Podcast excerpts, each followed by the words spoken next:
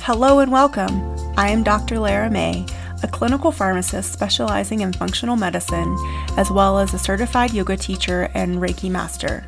I run a truly integrative health coaching practice encompassing functional medicine lab testing, yoga and meditation, and a sprinkling of Reiki energy medicine. Join me here on Light Body Radio to break through your health plateau and come into alignment with your natural vitality.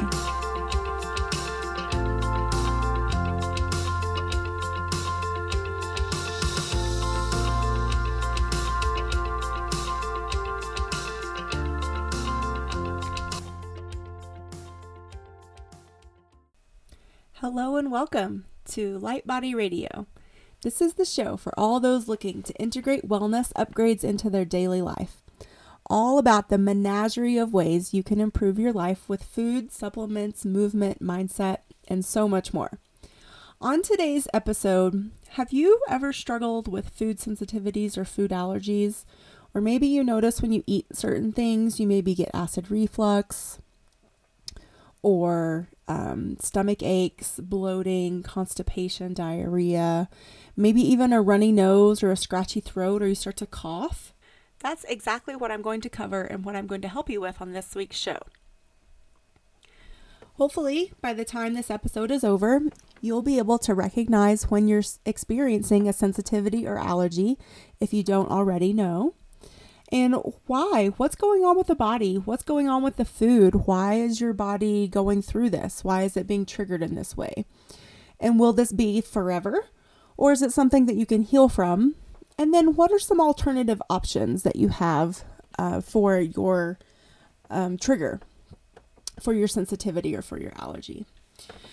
So, thanks for listening this week. I hope you are well and thriving. Before we get started on today's subject, I want us to all take a moment to do so, to take some deep breaths. This will help calm our energy. It'll lower our blood pressure and our heart rate and decrease any inflammation, even if it's just for a moment. So, go ahead and inhale through your nose. Inhale deeply and completely. Feel your chest expand. Allow your belly to expand. And exhale out your mouth when you're ready, releasing all that no longer serves you. Allow your body, mind, and spirit to relax. Again, inhale through your nose completely. And when you're ready, maybe sigh out the exhale this time. Feel the release Feel your muscles unwind, even if it's just a bit. And one last time, big, deep inhale. Your deepest inhale of the day. And sigh it out. Exhale and release. Doesn't that feel nice? I love deep breathing. Okay, so one more thing before we get started. I promise it's the last, last, last housekeeping thing. I invite you to join me and 40 other phenomenal transformational teachers, mentors, leaders, and way showers on the Alara Canfield Show. Awaken to Happiness Now. It's this is a global series for wonderful conversations and experiential processes. I have been asked to join Alara to inspire and empower you and awaken you to happiness now and help transform your life so that you can create the life that you truly desire as we step into a new empowered sacred reality. I will leave the link to sign up for this interview series in the show notes, and the show notes can be found at drlaramay.com forward slash lightbodyradio forward slash food allergies. Again, that's drlaramay.com forward slash lightbodyradio forward slash food allergies. All right, without further ado, on to the topic of this week food intolerance. Your immune system, so I want to start out just giving you a, a, little breakdown of the immune system so you get an idea of the foundation of where this stems from. Your immune system includes an arsenal of specialized chemicals awaiting instructions and signals to defend your body from foreign invaders at a moment's notice. This arsenal includes chemicals you've probably heard of, like histamines. And there are many others that are going on in your body that, unless you're an immunologist or a healthcare practitioner, you probably haven't heard of, so I'm not going to bore you with. But know that histamines are one of these chemicals that's part of your immune system arsenal. The cells and resulting chemicals are waiting with bated breath for the signal of release. And what is that signal, you're probably wondering? So, enter the bacteria, viruses, parasites, any exogenous chemicals from your home or work environment, or maybe even that person smoking a cigarette next to you. Essentially, any substance your body sees as foreign triggers the attention of your immune system to come to your defense. Your immune system not only fights invaders and cancer, but it can also it also has the function of eliminating debris from the body. At its optimal function, it knows exactly what is foreign and what is native. It should know optimally, it should know not to attack its own healthy tissue or your own healthy tissues. Sometimes though, our immune system's quote cure can be worse than the disease itself, so to speak. So, when we have a dust allergy or cat dander or even peanuts, these reactions can vary from mild sniffles to full on anaphylaxis, which can be deadly. So, when the immune system directs its attack on native tissue, we call that an autoimmune disorder. And there are many of them out there. Uh, if you have um, Hashimoto's thyroiditis, that's one example. It seems the prevalence of autoimmune disorders is blowing up in our society right now. So, really, just remember that anything that causes your immune system to quote attack itself is considered an autoimmune disorder.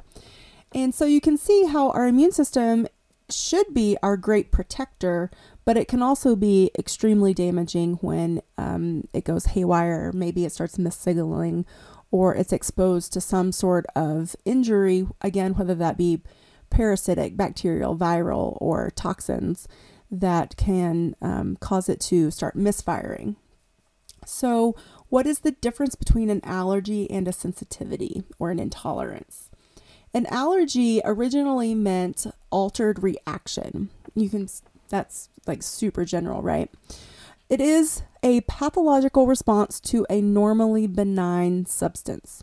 More specifically, it is a rapid response to exposure, meaning you can experience hives, sneezing, increased mucus production, shortness of breath, swelling, coughing, any of these things in almost an immediate or a very short time, and that's considered an allergy.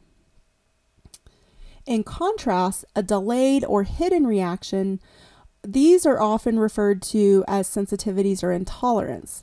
And symptoms can take hours to days to occur, to show up. And this is why, to determine a true sensitivity or intolerance, sometimes it requires diagnostic testing. And um, especially when we're talking about food, the ALCAT testing, A L C A T, is what I uh, offer my clients to because it with blood and serum samples, it can um, result back to you what your body is being having a sensitivity reaction to at the moment. Now, these sensitivities can change over time. And so earlier when I asked the question, is this something that's forever? A sensitivity or an intolerance might not be forever. It's something that may could possibly be healed in the body after it, you know, it won't be fast, but it will take a process of, you know, figuring out what the trigger is, where the inflammation's coming from and healing that and focusing on that and it's possible to lessen a sensitivity or intolerance but an allergy normally cannot be cured. Usually, those types of allergies are for life. You can go through, uh, if we're talking about um, peanut allergies or even um, dust, dander, grass, any of these things, you can go to an allergist and you can get shots.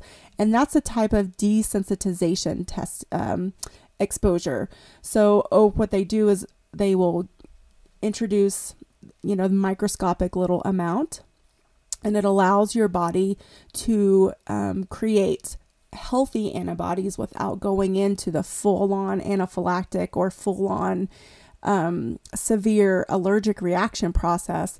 It's just enough so that eventually, over time, your body starts to understand that this substance, which it, that they're slowly introducing, is not the enemy, and it doesn't necessitate the sort of overblown, severe, possibly deadly reaction. So, I I I'd hate to say I don't like saying anything is forever. I, I always always huh, I was just about to say I don't like to engage in those um the absolutist terms like always, never, forever, those types of things. So, is it forever? No. But if you want it to not be forever, then you do have to choose to take an active role and make very specific interventions depending on what you have along that spectrum. So we I think it's important that we see it as a spectrum. So we have our immune system, we have our body, it's always there for us. It's always it's working every day in and out um, attacking and getting rid of things that could hurt us if they build up. And sometimes, depending on our genetics, depending on what we're exposed to, depending on different triggers, we have reactions to things. And depending on how our immune system responds, it could either be mild or severe. And let's just call, you know, the intolerances and sensitivities and allergies are could be all three of these mild, moderate, or severe. And there are tests out there. And the ALCAT testing is something that's done more in the functional medicine. Um, allergy, t- there's typical allergy testing that you can do with an allergist, which is an allopathic method, and then go in for the desensitization process. So um, just also know that there's approaches both on the allopathic and the functional side of things as well to approach this and to um, heal from this as best as possible. So, for today's purposes, I'd like to talk about dairy because I think dairy is one of those things that can be, um, it's become a little polarizing in our culture. I'm sure a lot of us heard growing up, you know, drink your milk, does a body good, build strong bones. You know, if you don't have milk, you're going to, you know, have brittle bone, brittle, brittle bones and you know you're just going to be calcium deficient and weak and puny and blah blah blah all these things you know the great marketing ploys of the big dairy money. But some of those things aren't necessarily true. And so in a little while um, i'm going to take you through a few of uh, fact versus fiction things for dairy. But um, so, dairy includes milk from cows, cheese, yogurt, cream, buttermilk, and ice cream.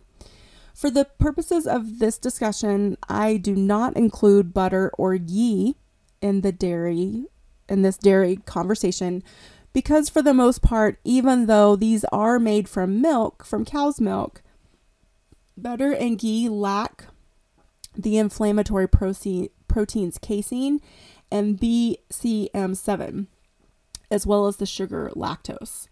There are small amounts of casein and lactose that do remain, but these are enzymatically modified during the fermentation process that the, bu- the butter and the ghee naturally goes through.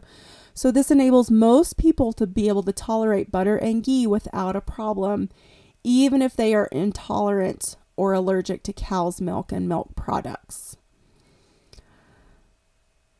So, but make sure if you're going, if you, especially if you feel like you have a true allergy, that your products, your butter and your ghee is coming from grass fed cows. Do not expect to be able to buy factory farm products and reap the same nutrient benefits that would include vitamin E, A, D, and K2 that's found in grass fed products. So, again, it's always important to make sure your food is coming from a good source but why? So the next question is why? Why is this conventional dairy such a problem? So the first big problem is pasteurization. So most of these are going to be how the conventional dairy is processed. I'm going to stay away from the discussion about how the animals are treated. Granted, I don't agree with it, but it can become very polarizing and emotional. And so we're just going to all agree at this point that factory farmed cows are raised and treated differently than grass fed and um, more organically raised cows. We'll just leave it at that. And so we're going to focus on the processing of the milk once it's been harvested from the cow. So, pasteurization is one big problem of, a few. And this process heats the milk to about 150, uh, 150 degrees Fahrenheit for about 30 minutes. And then the milk is stored at temperatures below 55. And while this process reduces risk of contamination by bad bacteria and viruses and parasites and all those things, which is good, it also kills off everything and anything that is beneficial. And raw milk from a healthy, happy cow is actually a very healthy and contains a lot of fantastic nutrients and components. So, to get really specific, pasteurization turns milk lactose into beta lactose. And this, the beta lactose actually spikes the blood sugar more rapidly because it it's absorbed faster than the original form of lactose. So that's one thing. So when you have a spike in blood sugar, then I think we all know all those other things that it in you know it increases your risk for. So it increases your risk for diabetes. It increases your cardiovascular risk. It can increase your risk for cancer because we know now cancer and bacteria and viruses feed off of sugar. Fungus feeds off of sugar. So if you have a candida uh, overgrowth in your body, then you want to stay away from this beta lacta beta lactose form of the sugar that's in milk. Pasteurization also alters the calcium in the milk in a way that it prevents it from being absorbed into the human body. So, this is also the case with the casein. This protein gets altered in such a way that the human body can no longer digest it. And this is why many people tolerate raw milk, but they cannot tolerate factory farmed products because this pasteurization with this high heat is literally changing the structure of proteins. So, um, and this would be the case with pasteurization of anything. So it's apple juice, anything that's pasteurized, it's going to get the high heat. That high heat denatures enzymes, changes protein structure. That's what it's designed to do. That's what it's intended to do. So it's not doing this by accident. This is an on purpose product or on purpose process, and it's intended to change the ultimate product. Keep that in mind. So, another process that the milk goes through is homogenization. And this they do obviously for in addition another step for uh, to help shelf stabilization and to increase shelf life. But there are also harmful effects of this homogenization as well. Milk contains an enzyme called xanthine oxidase. And this enzyme, when homogenized, becomes hard for your body to break down and excrete. And we know that this is an inflammatory enzyme, but there's still not of infor- not a lot of information out there, and it needs to be explored more fully to so we know exactly how. But the point is that it's it's inflammatory, and when we have something in our body that's inflammatory and then our body doesn't know how to get rid of it, what does it do? It builds up and creates more inflammation. So the the ultimate message to take away is that pasteurization and homogenization of conventional milk is not the healthiest processing methods out there, unfortunately, because it does serve a public health purpose from the perspective of infectious infectious disease. So I do want you guys to have all of the information. And then there's cheese. Oh, lovely addictive cheese. And all cheeses are made using a combination of yeast and other fungus and bacteria.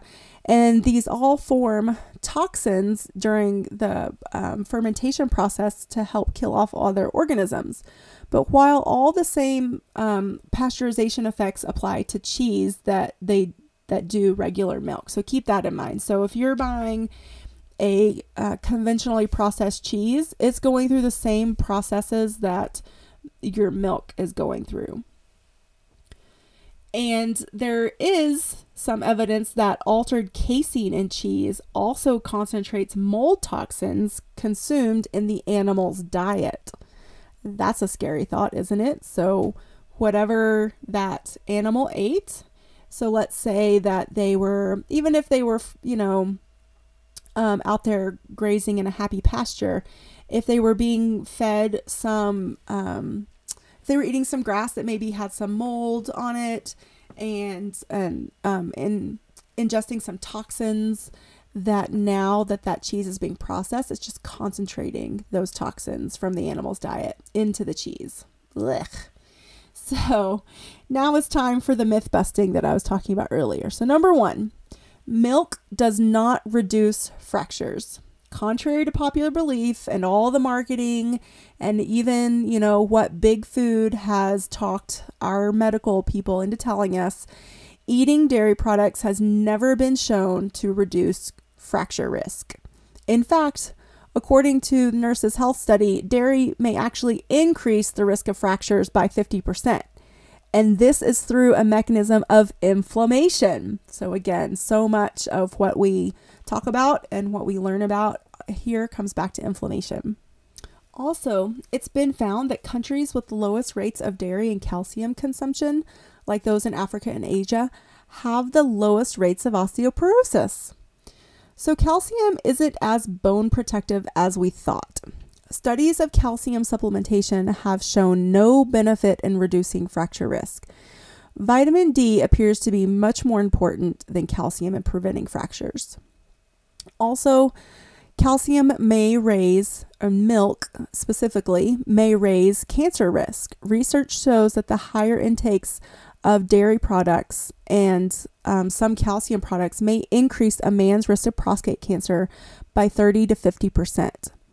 Plus, dairy consumption increases the body's level of insulin like growth, growth factor 1, so IGF 1, which is a known cancer promoter. And a lot of this could be that when they do these studies, usually they're studying factory farmed or what we should maybe just call traditional milk products. And so if you think about it, we all, I think, are pretty much aware. And if you're not, then there's plenty of documentaries out there that can show you how cows are farmed and treated and slaughtered and harvested and all of that. And so if you think about that environment and but also all the antibiotics that um, conventional cows are given and even the growth hormones and so those two things alone can be so inflammatory. And as we ingest these products from these animals, whatever they are going through chemically, now that's being transferred into their milk. Just like as we as humans, when we're breastfeeding our babies, whatever we're eating or drinking is coming through the milk. If we are stressed out, then some of those stress hormones are coming through the milk as well. So just keep that in mind that if you're really wanting to be as happy and healthy as possible, then think about the state of the animals and the animal products that we're eating and try to not not only from a possibly environmental perspective or a um, animal rights perspective, if we even want to go there, but just the state in terms of do we really want to be ingesting all of their inflammatory markers in addition to all the inflammatory markers that we already have going on for us. So that's something to keep in mind. Not everyone can stomach dairy. So this is a, f- a fun fact in case it wasn't entirely obvious it sometimes seems that the medical community and the dairy community just can't wrap you know wrap their head around the fact that about 75% of the world's population is genetically unable to properly digest milk and other dairy products. 75% that's three-fourths of the world's population. And yet we are bombarded on a daily basis with commercials for milk. It does a body good. Not most, apparently, only 25% of the people actually can even digest milk. So, our bodies just weren't made to digest milk on a regular basis. Instead, most scientists agree that it's better for us to get calcium, potassium, protein, and the good saturated fats from other food sources whole plant foods, even. So, vegetables, fruits, beans, whole grains, nuts, seeds, and even seaweed. So, I do have some tips to go over with you. I just want to see where I am here to see if I don't want to have missed anything. So, just to sum up some milk allergy symptoms in case there's some of you out there that maybe aren't sure.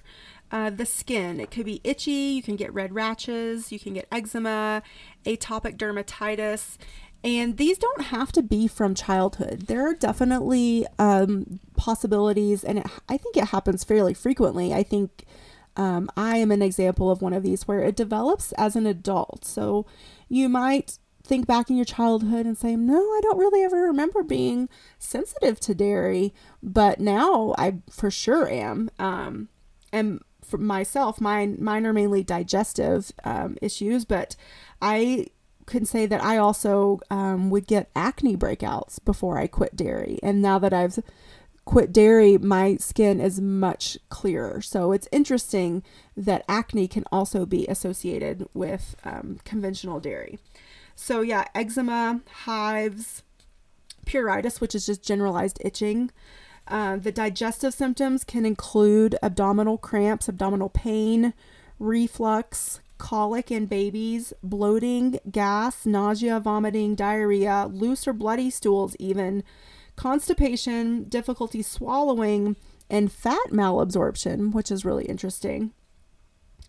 And I can say now that um, now that I don't eat dairy hardly ever, when I do want to splurge and have some ice cream, I, it only takes me a couple of spoonfuls before I start coughing and my throat feels itchy.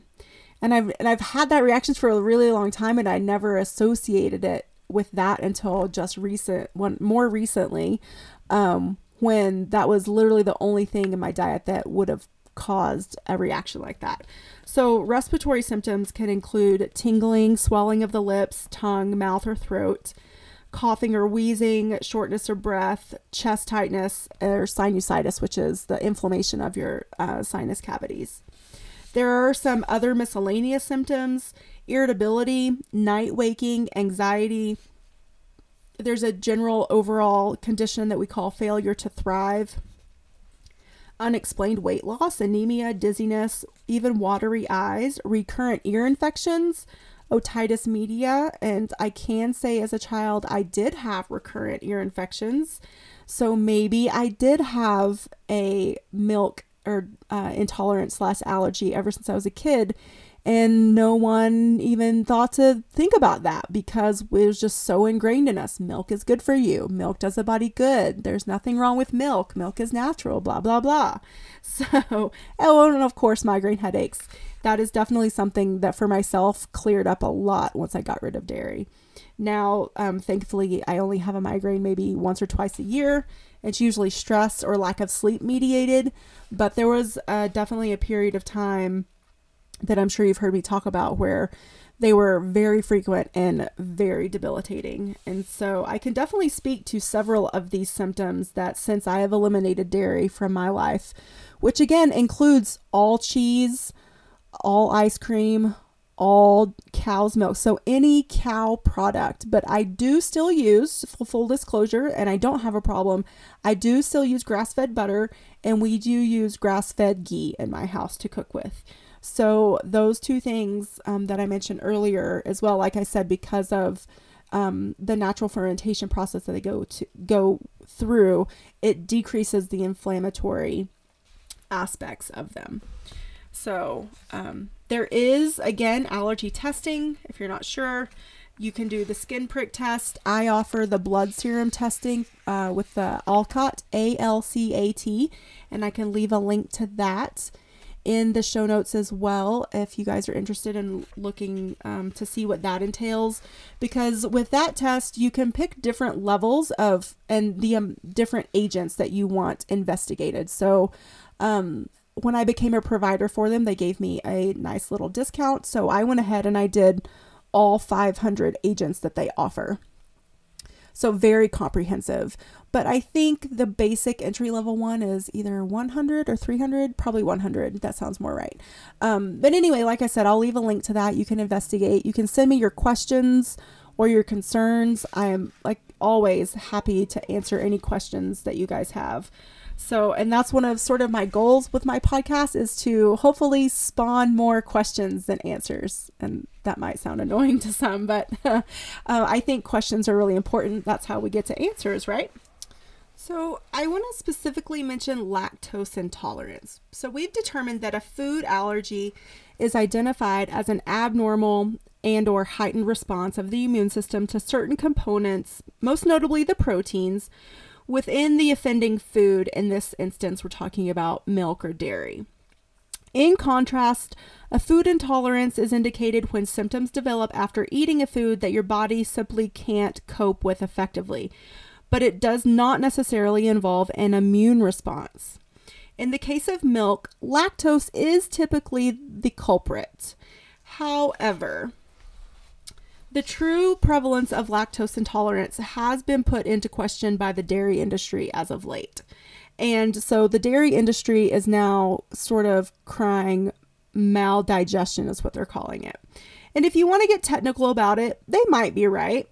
According to the very sparse literature that um, I was able to uncover, the term lactose maldigestion or malabsorption occurs when digestion of lactose is reduced as a result of low activity of the enzyme, lactase. In other words, maldigestion is a reduction in the ability to digest lactose, while intolerance is the complete inability to digest lactose. So you might think that we're splitting hairs, but there is a technical difference. So I may, wanted to make sure to bring that forward. Okay, so let's get to the solutions aspect of the show. My favorite part, honestly. So, what is an aspiring, healthy, and whole person to do? The majority of humans naturally stop producing significant amounts of lactase, the enzyme needed to properly metabolize lactose, the sugar in milk, sometime between the ages of 2 and 5. And in fact, for most animals, the normal condition is to stop producing these enzymes needed to properly digest and metabolize milk after they have been weaned. Our bodies just weren't made for it.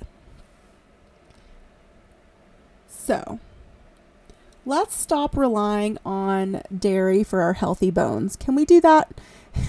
if you want healthy bones, make sure you get plenty of exercise, specifically weight bearing so that typically means weightlifting, but it doesn't have to. You can hike with a backpack. That would be considered a weight bearing exercise. But weightlifting is great. And I feel like if women are my main audience, that women definitely should not be afraid to lift weights. But also make sure that we are having getting enough vitamin D both in our diet and possibly even supplementation if that's what is necessary. And you can always have Ask your healthcare practitioner to test your vitamin D level, see where you are. It is a fat soluble vitamin, so it's not one of those that if your body doesn't use it, it'll just pee it out. Vitamin D is stored in your fat cells, so make sure you know where you're starting from. I recommend getting it tested. Also, I think I mentioned this earlier, let's get calcium from our food. This includes dark leafy green vegetables, sesame tahini, sea vegetables, sardines and salmon with the bones in. Some other excellent sources of calcium include kale, broccoli, almonds, and bok choy. And if you can, I would really try to suggest giving up all dairy, eliminating milk, cheese, yogurt, and ice cream for at least two weeks and to see if you feel better. And then you should notice improvements with your sinuses, with your postnasal drip, headaches, irritable bowel syndrome, energy, weight. I know I again noticed changes in my skin. I had less acne. So after that 2 week elimination, then you can try eating it again. I would pick one thing. I wouldn't just have a total onslaught of dairy back into your diet, but pick one thing. If it's ice cream, if it's cheese, whatever your thing is, try it. If you feel worse, then you know for sure that you should probably eliminate it from your life. And thankfully, there are some yummy alternatives now. If you can tolerate dairy, I would suggest try to migrate over to raw only and organic only dairy products. Again, this is for um, to help prevent you from getting cancer, from having so many of the health detriments that come with those extra hormones, extra pesticides, extra antibiotics, all of the things that they give those poor cows in conventional dairy. There's no need for you to put those into your body. So try to do as much organic and raw as possible. And also, um, I would also try to say try fermented products. You could do unsweetened kefir and unsweetened yogurt if you do tolerate dairy. Uh, but more and more, there are, and we're going to get into the alternatives here. So there are goat's milk or sheep's milk products that are more and more available. I know um, my local grocery store is a um, Safeway brand grocery store. But I also know at Raley's and at Whole Foods, obviously, there are actually a fair amount of uh, varieties of both goat's milk and sheep's milk products. So I would try those out. And it's interesting because those two mammal products, goat and sheep, they have lower lactose. So it's a less blood sugar spike and the free fatty acids of these milks are utilized more efficiently by the human body. We don't actually know why yet, but those the fats that come in those milks are um, more readily, again, I said more readily utilized, which means that they're not stored as fat so much. And this helps decrease the increased cardiovascular risk, the increased risk for diabetes that conventional dairy carries. Also, some other non animal alternatives include coconut, almond, cashew, and hemp milks. And uh, specifically, hemp milk is really high in omega 3s. So, it's really excellent source of anti inflammatory and cardiovascular preserving omegas. That's great. And then, of course, um, coconut and cashew have their own natural sweetness to them with the natural sugars that come in those nuts. And coconuts are also a, um, a source of healthy saturated fats. So keep those in mind when you're looking for dairy alternatives. I have gotten to where I make my own almond milk um, I really love that because I know that it doesn't have any preservatives, it doesn't have any added sugar, it doesn't have any of the crap that you find in some of these pre-packaged nut milk products too. So unfortunately, I want to say if you're shopping at a typical grocery store, make sure you're reading food labels to see what's in that nut milk product. Beware of added sugars, beware of artificial flavors, beware of scary words that you can't pronounce. You want to try to stay away from those. I actually use a product called Almond Cow, and it's this um, stainless steel blender type thing. So um, you can soak the nuts in it overnight if you want to, um, but you don't have to. And so you put the nuts in a basket, you attach the basket basket to the blade, and um, you know fill the pitcher that it sit, sits in with water and whatever else. So sometimes I like to add a splash of vanilla extract and some cinnamon. And then you push the button and it goes through its cycle, and then voila, you have almond milk that you don't have to use cheesecloth to uh, get your final product. I love it. I think it was like a hundred dollars. I bought it from a Kickstarter advertisement that I saw on Instagram, but I can put a link on one of uh, of that also on the show notes. And just so you guys know, I'm recommending a lot of products and a lot of testing in this episode. I don't get any kickbacks. I don't have any affiliates with any of these things. These are just things that I use and I like and I trust. And so I want to um, expose you guys to them too so that you can try them, you cannot try them, whatever you want to do, but I just want to give you as many resources as possible for you to make the best decision for you that you can. So, I think that about sums it up for today. There was a lot of information in today's episode, and I know that dairy is just the tip of the iceberg when it comes to food intolerances. And I could do so many more episodes. I could probably write a whole book on just my own personal food intolerances. Um, but so if you have any that you'd specifically like to hear more about, maybe whether it's gluten or um, any sort of wheat product or um, I don't know, nightshades, tell me whatever you guys have been told that you're sensitive to. If you want to hear more about it, I'm happy to delve into it for you on one of these episodes because I'm sure if you're dealing with it, then there are many people out there that are dealing with it too because none of us are alone on this journey. So definitely reach out, give me your feedback. Thank you so much for listening. I really appreciate you spending time with me for this episode. I know your time is val- valuable, and I appreciate you allowing me to have a little bit of it. Uh, let's see, show notes again. There will be lots of yummy stuff in there. And that's at drlaramay.com forward slash light body radio. And then that's essentially where you can find all of my show notes for all the episodes. And this will be the one entitled Food Intolerances. So let's see what's coming up. Ooh, on our next episode, we I'm gonna go over. Um, it's gonna be the 19th of March, so it's almost spring.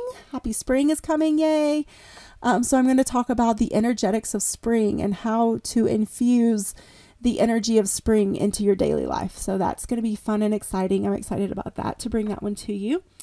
And I think, oh yeah, review this show, Light Body Radio, on whatever platform you listen to it on. That helps me to reach more people and um, make a difference in more people's lives, which is really why why I'm here. So yeah, subscribe, like, share, rate, review, sign up, download, all those things.